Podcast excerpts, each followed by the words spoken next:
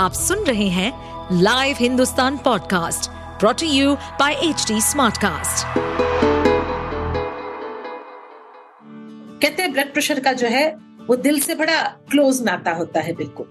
जिनको एक बार blood pressure बड़ा हुआ, आने लगता है, उनको कहते हैं कि भाई आप संभल जाइए, दवाई लीजिए। तो इस तरह शरीर में और चेतावनी क्या क्या है, जो आपको कहीं ना कहीं ये इशारा कर रहा है उसकी तरफ़ कि भाई आप संभल जाइए, दिल आपका नाजुक हो रहा है। एक बहुत ही अच्छा सवाल किया आपने। एक तो क्योंकि चेतावनियाँ हम नजरअंदाज करते हैं।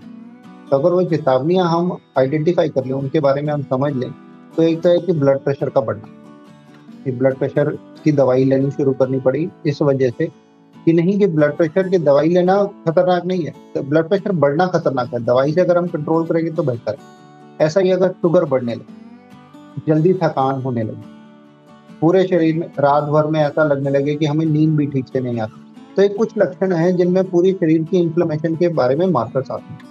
हमें जगह जगह पे अंगों में दर्द रहने लगे, छाती में दर्द होने लगे, कंधे में दर्द होने लगे। तो ऐसी चीज़ें अगर मरीज़ को होने लगती है, किसी भी नॉर्मल इंसान को भी, मरीज़ उसको नाम नहीं दिया जा सकता। अगर नॉर्मल इंसान को भी होने लगते हैं तो ये अंदेशा है कि उनको संभल के अपने शरीर को थोड़ा रेस्ट देना चाहिए। अगर ज़रूरत पड़े तो जाँच करा लें और अगर उसमें कुछ निकलता है तो फिर इलाज भी टाइम से करा। सेहत है तो ज़िंदगी है। लव यू कहना है तो अपने आप से कहिए।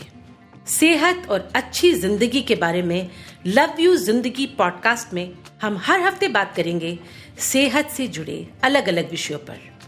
मैं जयंती रंगनाथन, हिंदुस्तान की एग्जीक्यूटिव एडिटर बातें करूँगी हेल्थ से जुड़े एक्सपर्ट से और हम मिलकर बनाएँगे आपकी ज़िंदगी को थोड़ा सा हसीन और थोड़ा और आसान। लव यू ज़िंदगी। नमस्कार दोस्तों, लव यू ज़िंदगी के इस नए एपिसोड में आप सबका स्वागत है। पिछले एपिसोड से मैं बात कर रही हूँ दिल की। दिल जो है तो बेशक बहुत प्यारा, बहुत अज़ीज़, लेकिन आजकल थोड़ा दगा भी देने लगा है। और वर्ल्ड हार्ट डे के मौके पे, यानी 29 सितंबर के मौके पे हमने इस खास पॉडकास्ट में आमंत्रित किया है अपोलो हॉस्पिटल के heart surgeon doctor Varun Bansal को। और आज हम बात कर रहे हैं कि युवाओं में क्यों बढ़ रहा है दिल का खतरा। डॉक्टर साहब, आपका बहुत बहुत स्वागत है। नमस्कार मैडम बहुत बहुत धन्यवाद एक बार फिर से मुझे मौका देने के लिए कि मैं आपसे और लिसनर से जुड़ सकूँ। और हम ये बातचीत कर सकें कि हार्ट संबंधित प्रॉब्लम अभी युवाओं में क्यों बढ़ रही है और उनसे कैसे बचा जा सकता है? बिल्कुल। मैं तो बल्कि रोज जो है न्यूज़पेपर खोलते ही साथ मैं चौंक रही हूँ। न्यूज़ सुनते ही साथ चौंक रही हूँ। बीस से लेके तीस साल तक के यंग लड़के, लड़कियाँ जो, जिम जाते हैं सेहत बनाने के लिए और वहाँ ट्रेडमिल पे क्या कहें, दौड़ते दौड़ते गिर जाते हैं और खत्म हो जाते हैं। इतने सारे देखते देखते कई टीवी स्टार कई फ़िल्म स्टार और वैसे भी मैं कह रही हूँ, हमारे आसपास की युवा। मतलब बहुत चौंकाने वाला होता है कि भाई बनाने तो गए थे सेहत, और क्या हुआ? दिल का दौरा पड़ गया उनको। तो अचानक ही कौन सी लहर आ गई है कि हमारी युवा जो है, उनके बीच हृदय से संबंधित रोग बढ़ रहे हैं? इसके कई कारण है। एक तो कोरोना वायरस की जो इन्फेक्शन हुई हमारे पूरे विश्व में कुछ साल पहले। उसके भी कुछ आफ्टर इफेक्ट्स आ रहे हैं, पर अभी उसके बारे में रिसर्च चल रही है कि क्या ये सिर्फ़ कोरोना वायरस के आफ्टर इफेक्ट्स हैं, या फिर कोई ऐसी बीमारियाँ भी और बनने लगी हैं जिससे कि युवाओं में हार्ट अटैक होने लगे। दूसरा, कोरोना वायरस इन्फेक्शन के बाद कुछ लोगों में जागरूकता भी बढ़ी है। तो जिन लोगों को आदत नहीं थी एक्सरसाइज करने की, वो एकदम से जाके बहुत एक्सरसाइज करने लगे। तो उससे शरीर को तैयार होने का मौका नहीं मिला। अगर कोई रूटीन में एक्सरसाइज करता है धीरे धीरे अपनी एक्सरसाइज कैपेसिटी बढ़ाता है। पहले दिन गए पाँच सात मिनट की, दूसरे दिन गए छह मिनट की, ऐसे करके महीने के एंड तक तीस मिनट आए। वो एक सही तरीका है, ना कि पहले ही दिन गए और हम सोचे कि हम एक हफ़्ते में बिल्कुल स्वस्थ और तंदुरुस्त हो जाएँगे। तीसरा, हमारे खान पीन में बदलाव होने से हमारी बॉडी पे पहले ही काफ़ी स्ट्रेस है। हम हाई कार्बोहाइड्रेट खा रहे हैं लाइफ हमारी चेंज हो रहे हैं। युवाओं में ये बहुत कॉमन है। कॉलेज टाइम में, कॉलेज के जस्ट बाद बहुत स्ट्रेसफुल लाइफ होती है और उसके बीच में खान पान जंक फ़ूड ये सब चलते हुए और बहुत ही इरेगुलर लाइफ स्टाइल जिसमें ना सोने का पता है, ना खाने का पता है, ना रेस्ट करने का पता है, ना काम करने का पता है कि कब क्या होगा। तो इसमें लाइफ के ऊपर, पूरी बॉडी के ऊपर हम बहुत ज़्यादा स्ट्रेस दे रहे हैं। उसी के बीच में ऐसा होता है, महीने में दो दिन हमें लगता है कि आज ही हम पूरे महीने की एक्सरसाइज कर लें। तो ये सब अपने आप को खतरा, खतरे के अंदर डालने वाली बातें हैं। तो इस वजह से ये चीज़ें बढ़ रही हैं।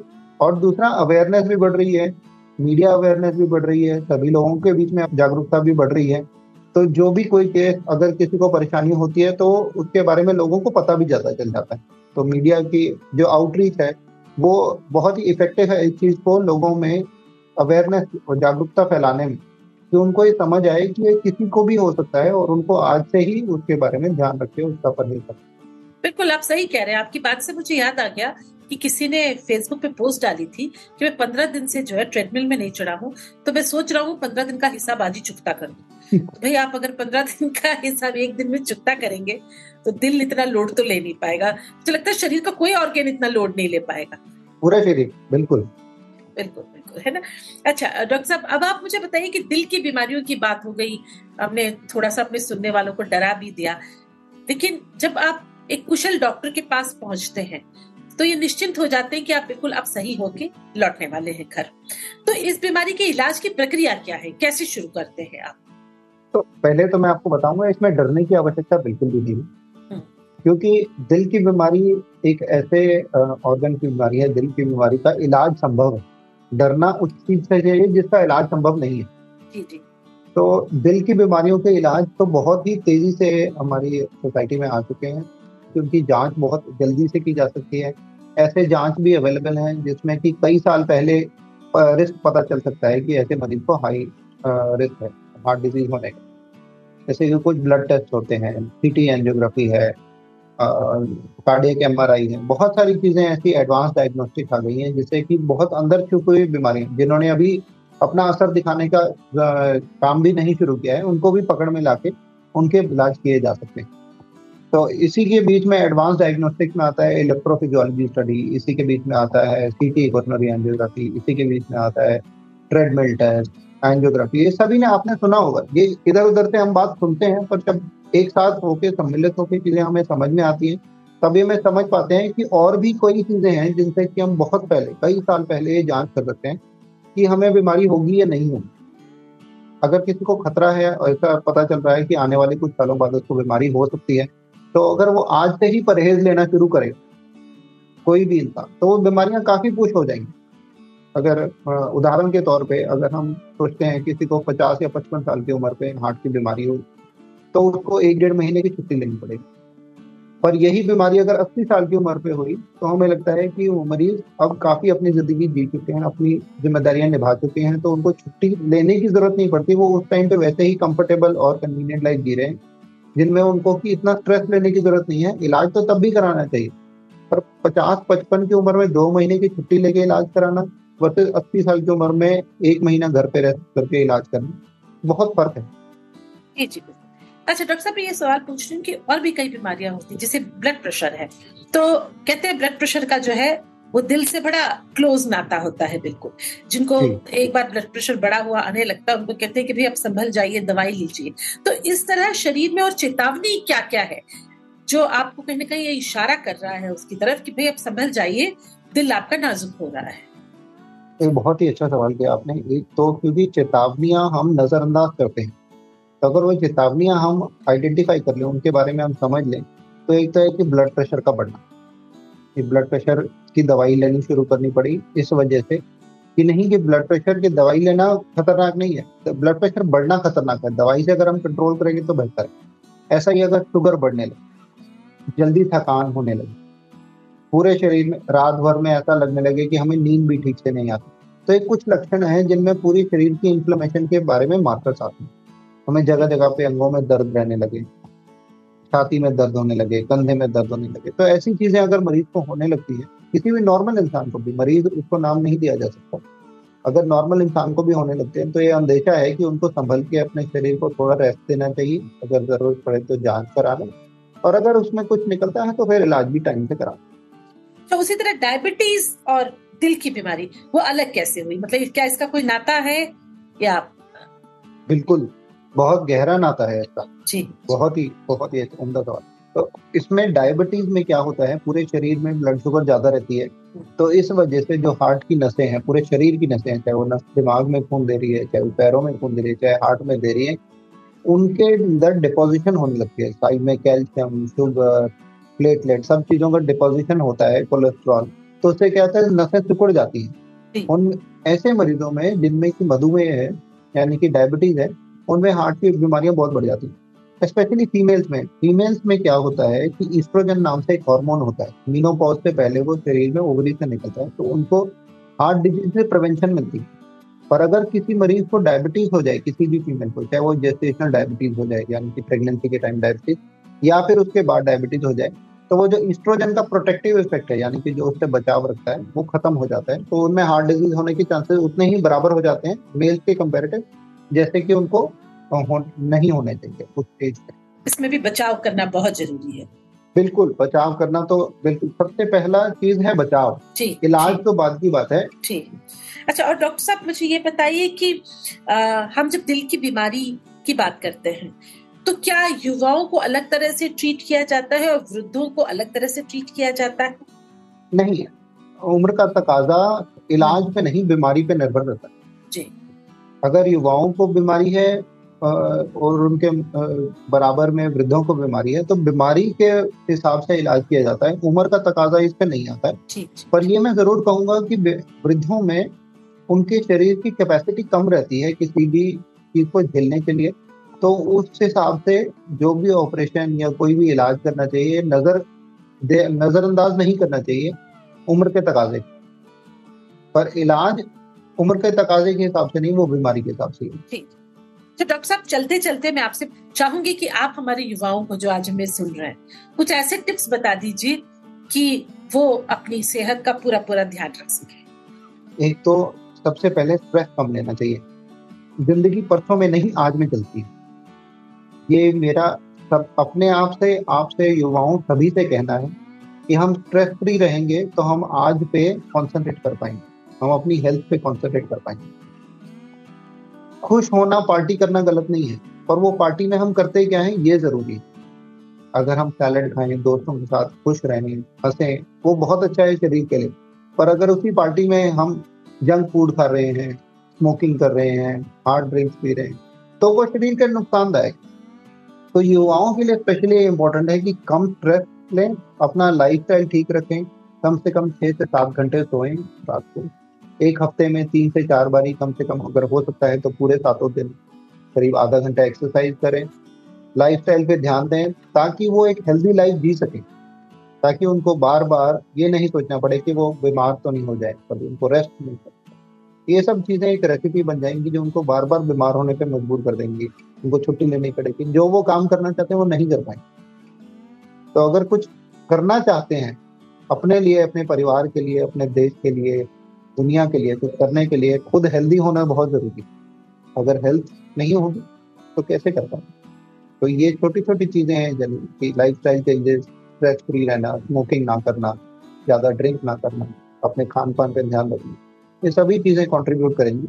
जेनेटिक्स हम चेंज नहीं कर सकते हैं तो जो चीज़ें कंट्रीब्यूट हम अपनी तरफ़ से कर सकते हैं, अपनी हेल्थ के लिए, वो हमें ज़रूर करें तो डॉक्टर साहब आपका बहुत बहुत शुक्रिया। मुझे लगता है जो भी युवा आज हमें सुन रहे हैं उन्हें डॉक्टर साहब के बताए टिप्स पे ज़रूर ज़रूर अमल करना चाहिए।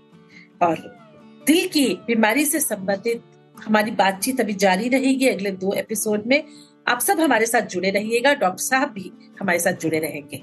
पर इस बीच मैं आप सबसे यही गुजारिश करूँगी कि अपनी सेहत का खूब खूब ख्याल रखिए खासकर अपने दिल का। सेहत है तो ज़िंदगी है। ज़िंदगी को कहते रहिएगा लव यू ज़िंदगी। अगले एपिसोड में फिर से मुलाकात होगी। शुक्रिया। धन्यवाद मैडम।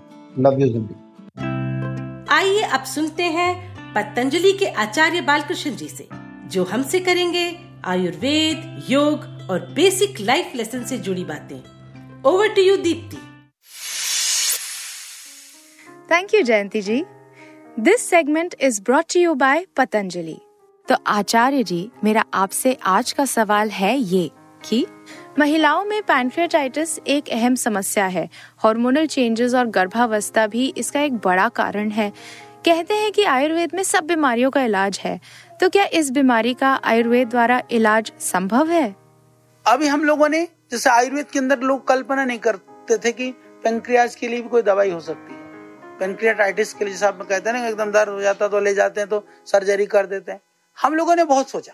इस तरह के पेंक्रियाज की प्रॉब्लम के आयुर्वेद के अंदर वर्णन भी नहीं है।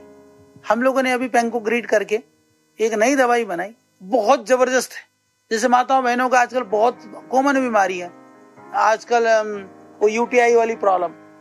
जिसको पूछो, जहाँ पूछो, और इतनी खतरनाक बीमारी है, वो एंटीबायोटिक्स लेते हैं मैंने दे, मेरे को पता चला कि इतनी एंटीबायोटिक्स लेती हैं, एक बार ठीक हो जा, पुरुषों को भी होता है, पर पुरुषों को कम होता है लेडीज़ को ज़्यादा होता है। और वो ऐसी बीमारी है कि उसमें विचारों का व्यक्ति का स्वयं का दोष नहीं। भाई एक बैक्टीरिया से होता है वो। अब क्या करें? एक बार हो गया दवाई खाई खाते खाते खाते खाते फिर थोड़े दिन के लिए ठीक पता चला फिर अपने आप ही हो गया। ज़िंदगी भर न तो मतलब कि आदमी मतलब न तो रो सकता है न तो चैन से रह सकता है। तो हम लोगों ने बहुत काम किया। हमने कहा कि इसमें आयुर्वेद के अंदर बहुत ढूँढने का प्रयास किया। तो हमको एक कंपाउंड मिल गया। वो, वो ये करौंदा होता है ना करौंदा। हाँ क्रेनबेरी में। तो वो उसके अंदर वो कंपाउंड है तो उसको खत्म कर दे। हमने बना यूटीआई नील, ज़बरदस्त है। मेरे को तो इतनी माताओं बहनों का आशीर्वाद है। क्या कहते हैं, बोले, बेटा, भाई, हम बस निहाल हो गए। तो ये इस लेवल का काम कर रहे हैं हम। आयुर्वेद में तो वो नहीं है थका हारा गया, गुजरा, वो नहीं है। दुनिया में कहीं नहीं है। वो आयुर्वेद में है। अगर आपको आचार्य बालकृष्ण से की गई ये बातचीत इंटरेस्टिंग लगी हो तो पतंजलि वेलनेस पॉडकास्ट को सुने ऑन एच टी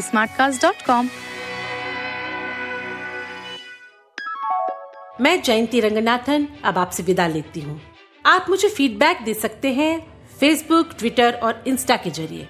हमारा हैंडल है at the rate H T अगर आप ऐसे पॉडकास्ट या मेरे पॉडकास्ट और सुनना चाहते हैं तो लॉग करें www.htsmartcast.com अगले हफ़्ते सेहत के नए टिप्स और जानकारियों के साथ फिर मुलाकात होगी। नमस्कार। इस पॉडकास्ट पर अपडेटेड रहने के लिए हमें फॉलो करें एट एच हम सारे मेजर सोशल मीडिया प्लेटफॉर्म पर मौजूद हैं और ऐसे पॉडकास्ट सुनने के लिए लॉग ऑन टू डब्ल्यू